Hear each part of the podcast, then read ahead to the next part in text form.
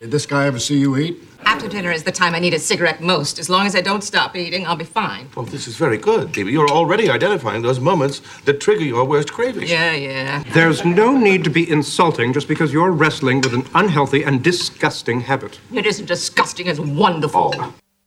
And that's uh, that's from Frasier. You probably recognize the voice. And notice when someone else comes in and tells you it's disgusting and awful, you rush to the defense. Most of us do that, even if we have a bad habit and someone tries to buck, you know, fight against us. We we uh, then pursue the habit even stronger. And how? Why does that happen? Uh, and how can you change that? Well, number one, you need to be clear in your own mind. If you want to, for in this case, quit smoking, you need to be clear of why, what are the benefits to you of quitting smoking. Sometimes people even make benefit cards, little cards they carry around to remind themselves why they want to quit smoking. And the alternative to that is coming up with a whole list of reasons of, in quotes, values of why you enjoy smoking. And some of them are, uh, they're all real. I mean, it relaxes you, it, it, um, there's a camaraderie when you're smoking with others, but those become in the, in, psych, in psychological talk, permission giving beliefs. They give you permission to continue in your bad habit. So whether you're overeating and you say, oh, you know, I can have the cake today, I'll start my diet tomorrow. Bingo, that's a permission giving belief. You're giving yourself permission to continue in the bad habit. You want to connect, co- collect those thoughts and work with the people around you so that they're supportive of you and not critical of you. I'm Dr. Ellen Kenner on the rational basis of happiness. And what if that's not your problem? But what if you have obsessive compulsive disorder? Well, what is that? That's when your mind latches onto thoughts or images that you don't want. They're uninvited. And they're usually very negative thoughts, maybe of hurting people or something bad's going to happen to you or you'll be embarrassed. And you try to stop the thoughts or to neutralize them by doing something else, which we call compulsion. Maybe you check the refrigerator door or you check the house door many times to make sure that it's locked. Maybe you pray or maybe you count in order to get these thoughts out of your head.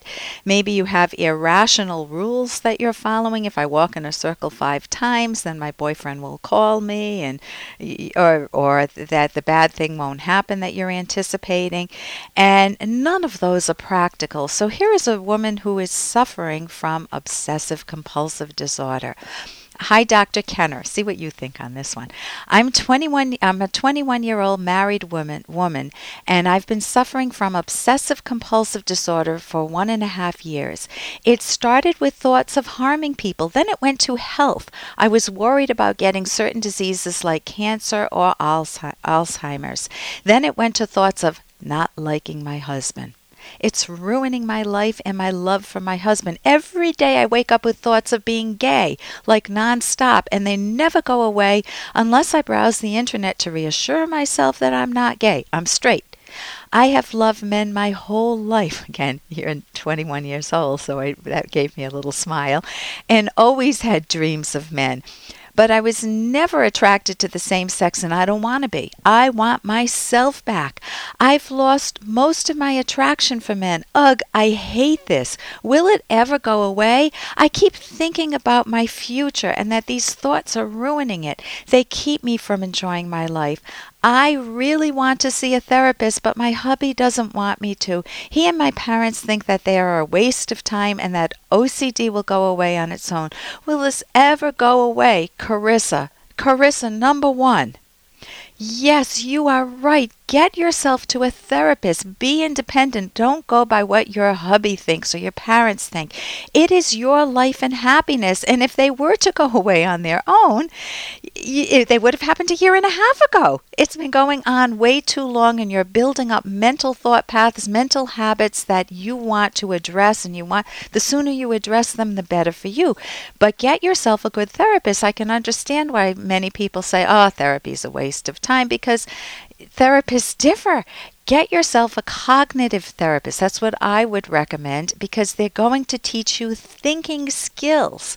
For example, let me tell you a few things you're doing, and then I'll come back to your marriage and what's going on, questions about what's going on there.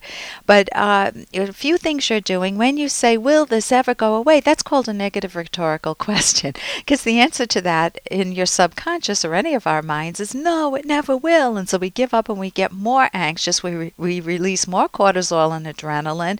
We get more depressed and we think the future is hopeless. Well, then you're attacking one of your core ideas, your most fundamental ideas about your life. If your future is hopeless, if you'll always be tormented by these thoughts that that you're uh, of your sexuality, that you're gay, then that's a problem. You want to be able to look at your sexuality more accurately rather than torturing yourself.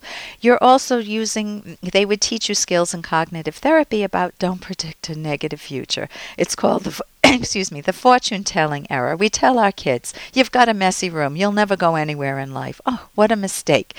Because kids hear those awful things we say. We say them to ourselves.